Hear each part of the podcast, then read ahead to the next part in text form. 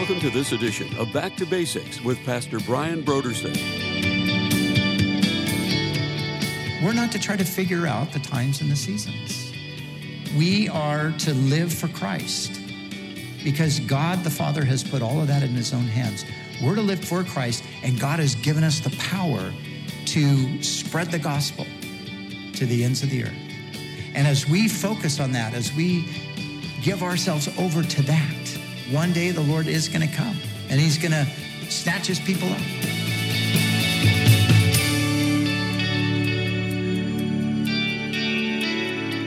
Today on Back to Basics, Pastor Brian continues his study in the Gospel of Mark.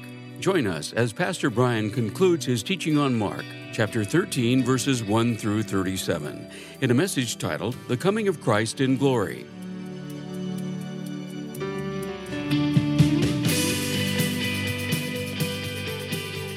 Now, here's Pastor Brian.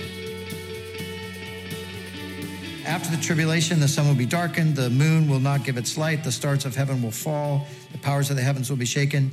Then they will see the Son of Man coming in the clouds with great power and glory. So remember the question What will be the sign of your coming and the end of the age? Jesus, this is it. This is, this is the sign the abomination of desolation, that will be the trigger, that will be the signal that the end is here and his return is near. So he goes on and he says this in verse 28 Now learn this parable from the fig tree. When its branch has already become tender and puts forth leaves, you know that summer is near. So you also, when you see these things happening, know that it, my coming would be the it, is near at the door. Assuredly, I say to you, this generation will by no means pass away till all these things take place. Heaven and earth will pass away, but my words will by no means pass away. Now, this statement, this generation will not pass away, has been greatly misunderstood.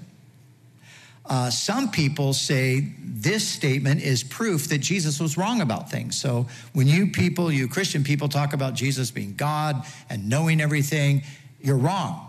Because obviously Jesus didn't know everything because he thought that he was going to come back before that generation passed away. And it obviously passed away. Well, that's not the generation Jesus was talking about. Other people have said, well, this generation is, uh, this is a reference to the Jewish nation, the Jewish people, and the promises that the Jewish people will continue to be a people and they will not go out of existence before these things take place. I think that's a poor way to understand it as well. The way to understand it, I think, is quite simple. It's the generation that sees everything that he just talked about. The generation that sees the tribulation begin will be the generation that sees the Lord return. That's the generation that's being referred to. But this parable of the fig tree, we have to talk about this for a moment. And we have to note Luke's use of the same sentence with an addition. Luke says this Now learn this parable from the fig tree and all the trees. So you see, Luke adds and all the trees. Now, a parable is a story that is taken from just everyday life that the people you're listening to would totally get it. For example, we have in Matthew 25, we have the parable of the 10 virgins. And some were wise and some were foolish. Some brought oil in their lamp, some did not. The bridegroom came, the ones that were ready, they went into the wedding. The other ones, they didn't have what they needed, they had to go get it. Now, Bible teachers have done this over the years, decades, centuries probably, looked at the parable of the virgins and tried to take from it all different kinds of things. Okay, who are the virgins? Well, those are the really pure Christians. The ones ones don't have oil. Well, that means they don't have the Holy Spirit. So some have the Holy Spirit, some don't have the Holy Spirit. So you end up with this interpretation that says basically some Christians are going to be taken by the Lord in the rapture and some Christians are going to be left behind. Well, that creates a huge problem because you're either, if you're a Christian, you're part of the body of Christ. Jesus isn't going to, you know, split his body in two and take part of it to heaven and leave the other part on earth. The problem is, it's a misinterpretation of the parable because a parable is a story that illustrates one point, not five points. It illustrates one point. And the parable of the virgin is a very simple point be ready. The people in Jesus' day, they would have totally got it. It was crystal clear to them. Oh, he's telling us to be ready. Just like, you know, the virgins were ready, we need to be ready too. The parable of the fig tree is the same thing. He's telling us one thing. Just like you would see a fig tree or other trees, when it starts to blossom, you know that summer is close. So when you see these things that he's just been describing, then know that my coming is close. What are the things? Well, they started with the abomination of desolation. So the generation that sees that happen in the future, that's the generation that can say, the Lord is coming. And they, they can actually say, He's coming in three and a half years. That's how precise they will be able to be at that time. So that's the generation that Jesus is talking about. But the parable of the fig tree, so we did this, and I did this, and I actually taught this. We took the idea, somebody came up with this idea, I think it was Hal Lindsey actually, that the fig tree was a reference to the nation of Israel.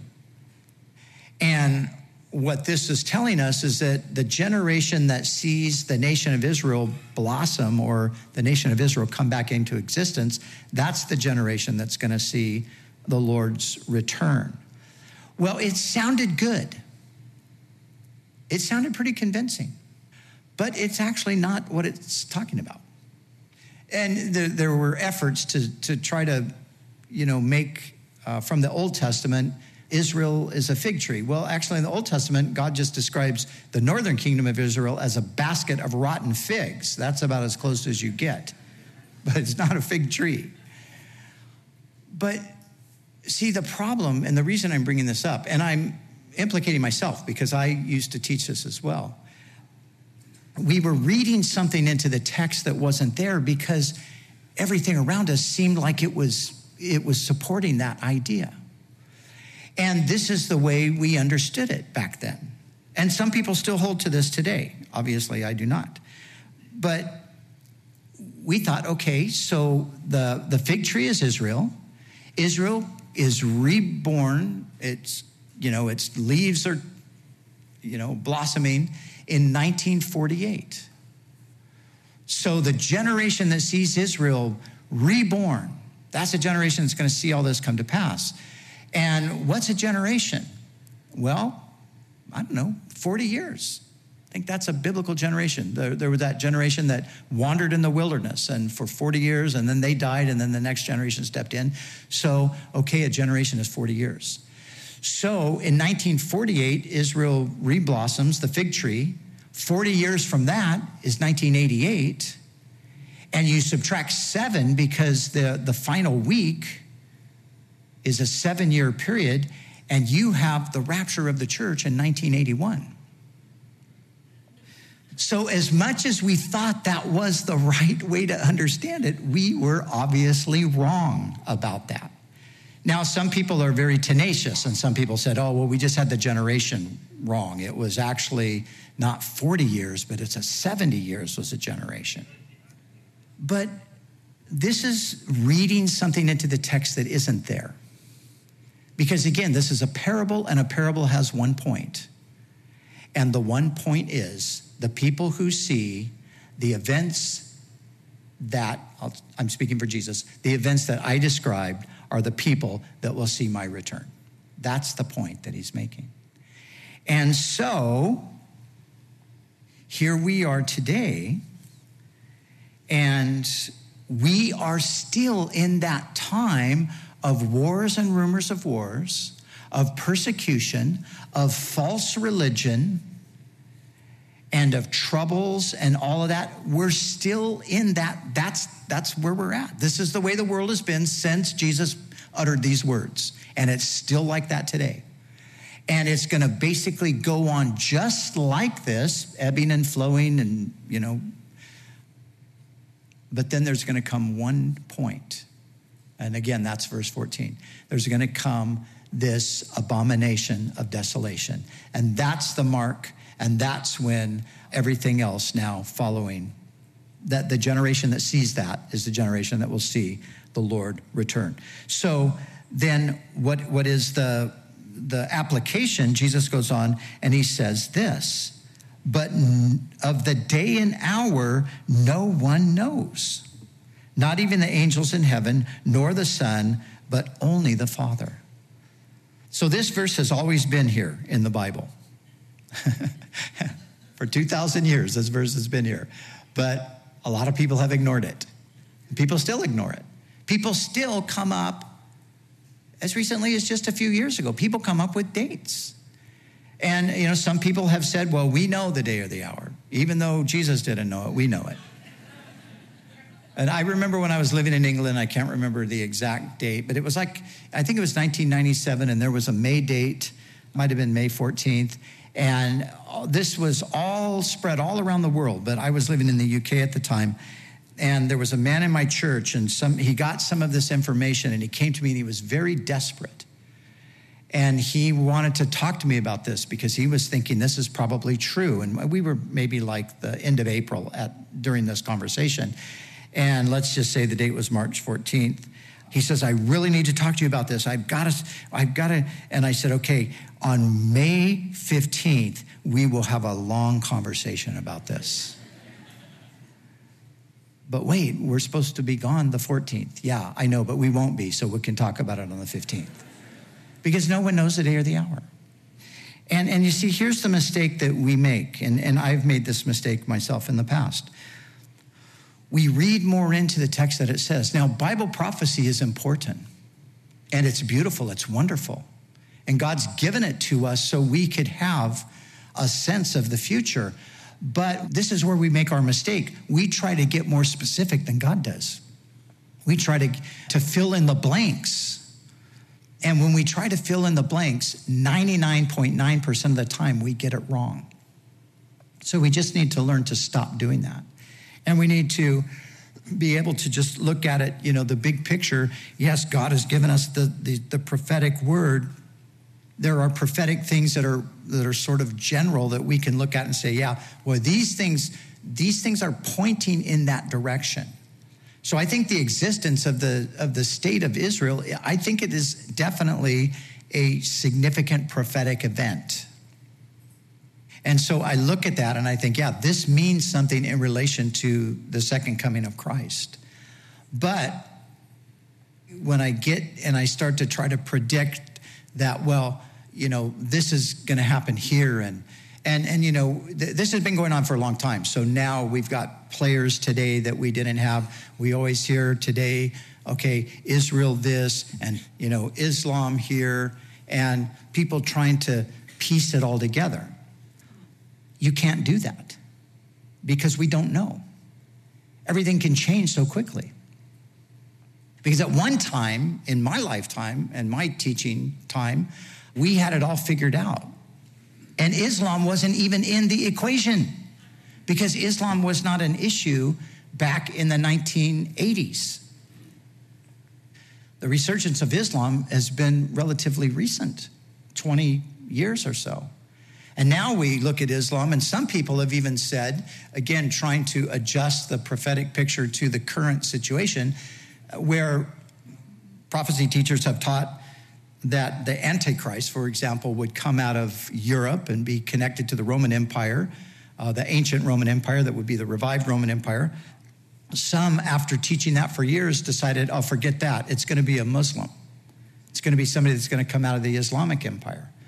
Well, that's what you call newspaper exegesis, which means you read your newspaper and then you read it into your Bible and then you say, this is what's going to happen. But Jesus said, no one knows the day or the hour. So I think what we're supposed to do, I think we're supposed to study prophecy and we're supposed to understand it. But we have to recognize we can only understand it to a certain extent. And there are lots of things we just have to leave open and say, well, I don't know about that. I do know Jesus is coming again. I know that for sure. And I do believe that Israel is uh, significant in relation to that, the, the state of Israel today. I think a lot of things going on in the world are, are pointing in that direction. I believe that God is going to take his people, the church, out of the world before that final point that we read about, the abomination of desolation. I, I believe that God is going to take his people out of the world before that. But those are general things. And when you start trying to get more specific, then you just end up creating scenarios that are doomed to never happen. And I know people, and it's not this kind of prophecy obsession is not fully to blame, but I think it does play a role. I know people today who were waiting for Jesus to come in the 1980s, and they were fervent and passionate and spreading the word, and they're not even walking with Christ today. And part of it is because they got caught up in all of that stuff. Now, it's not all of it, there's other reasons, obviously. So, we want to be informed on prophecy. So, what I do is I just I read all the prophetic passages over and over. I read Ezekiel, I read Daniel. I read what Paul said about prophecy. I read the book of Revelation. I love it. And the more I read it after, you know, almost 40 years of reading now, I realize, wow, things that I used to think were so clear, it's like, oh, that isn't as clear as I used to think it was. And so my point is simply God's given us the big picture. Let's be careful about trying to get too detailed because we're inevitably going to be wrong.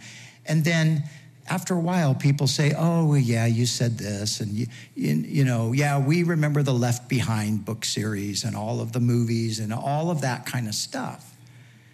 And better to just stick with what we know from the text and let God fill in the blanks uh, as time goes on. Because what we're to do is take heed, watch and pray, because you do not know the time.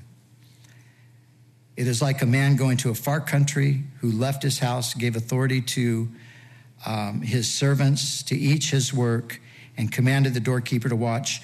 Watch therefore for you do not know when the master of the house is coming in the evening, at midnight, at the crowing of the rooster, or in the morning, lest coming suddenly he find you sleeping. What I say to you, I say to everyone, watch.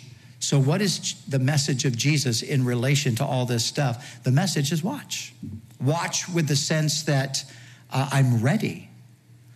And so, I think, I used to be very certain Now I'm just thinking the Lord could come back in my lifetime, but I just remembered how old I am, so I'm thinking, well, maybe not.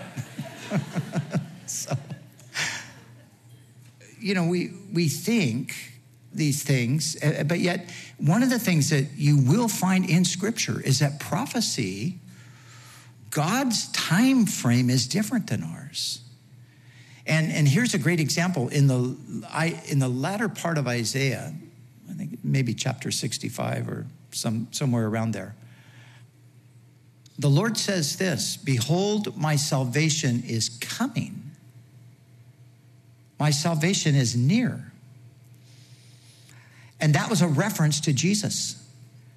It was 700 years later that Jesus came. So God says it's near.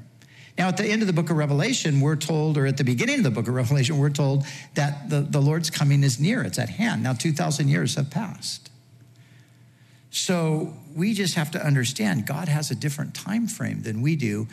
But here's our responsibility our responsibility is to watch and always be ready. So we don't know when, that's the whole point. We don't know when the Lord's going to return. We need to live like he's going to return tomorrow or today. We just need to be living in a state of readiness. Because if we're living in a state of readiness, then we're going to be doing the thing that God has called us to do in the first place. And that is what, what has He called us to do? He's called us to advance His kingdom. You know, the kingdom is here already because Jesus instituted it when he came, but it's not fully here yet. It's, it's going to be fully realized when the Lord returns. But in the process of waiting for him to return, we are to be advancing his kingdom. And we do that by spreading the gospel, we do that by establishing churches all around the world. And if we spend all of our time just sitting around trying to figure out when Jesus is going to come back, we're not going to get the job done. And so I love what we read there in the very first part of the book of Acts. The disciples, right then, were kind of like some Christians today. They thought that the kingdom was going to be set up right then. And so they asked Jesus that very question. They had a lot of things wrong. They didn't understand a lot of things, but they, they kind of felt like they finally figured it out. And so they said, Lord, are you now at this time going to restore the kingdom to Israel? And that idea of restoring the kingdom to Israel, that's what we're talking about. That's what Jesus is describing here. So they're asking him, this is before he ascends, are you going to, it's now the time? And Jesus says this it's not for you to know times or seasons the Father has put in his own authority. In other words, that's God's business. But you shall receive power, and you shall be witnesses to me in all the world, beginning right here in Jerusalem and all the way out to the ends of the earth. And you know, that word that Jesus spoke to them that day is the word that I would say he says to us today as well. We're not to try to figure out the times and the seasons. We are to live for Christ because God the Father has put all of that in his own hands. We're to live to Christ, for Christ, and God has given us the power to spread the gospel to the ends of the earth. And as we focus on that, as we give ourselves over to that, all of these things that we're reading about, there it's all going to just roll out. And one day the Lord is going to come and he's going to snatch his people up. And this covenant, whatever it is, this prince and making a covenant with the Jewish people, that's going to happen. And then there's going to come that fateful day when that abomination of desolation is set up. And that's going to escalate everything right to the end. But until that happens, we just need to be about the Lord's business. And as I was saying a moment ago, I, I, I, used to, you know, when I was younger, I felt like, well, surely this is going to happen in my lifetime uh, but I don't know now. It might. I hope it does. But it might not either. Now, there are people who say, oh, it's going to, you know, we're going to go on another thousand years, another 5,000. I don't believe that. I think that's a bit naive. Because God does seem to have set the, the world stage. But you know, things can change and things ebb and flow and go back and forth. And then for a time it looks like this, and then suddenly it changes and it's like that. So, what we know for sure is no one knows the day or the hour. And we know that Jesus is going to come. And we know that he told us to watch and be ready. So let's do that.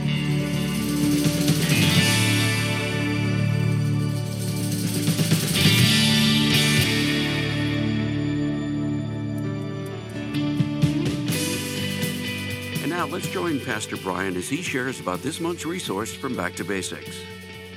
Hi, Pastor Brian here. I wanted to recommend a book that my wife absolutely loves. It is a book about Gladys Aylward. Gladys Aylward was a young woman who went as a missionary to China, and God used her in an extraordinary way. The book is written by Phyllis Thompson, and she is one of Cheryl's favorite authors. So, for those of you that might be interested in missionary biographies and the story, especially of how God has used a woman like Gladys, this is a book for you. So, I highly recommend A London Sparrow. That's the title of the book, A London Sparrow The Inspiring and True Story of Gladys Aylward by Phyllis Thompson. Again, this month's resource is a book titled A London Sparrow The Inspiring and True Story of Gladys Aylward by Phyllis Thompson. You can order the book A London Sparrow by going to our website, backtobasicsradio.com. Scroll down until you see the photo of it, and then click on the donate button. When you give a gift to Back to Basics, we'll send you the book, A London Sparrow by Phyllis Thompson, to encourage you in God's ability to use you for extraordinary things. It's our way of saying thank you for your generous support of this ministry. We'd also like to remind you that all of our other resources are waiting for you at backtobasicsradio.com or by calling our request line at 1 800 733 6443. That's 1 800 733 6443. Our desire is to encourage you in your daily walk with God. We'll continue tomorrow with more valuable insights from Pastor Brian as we study together in the Gospel of Mark.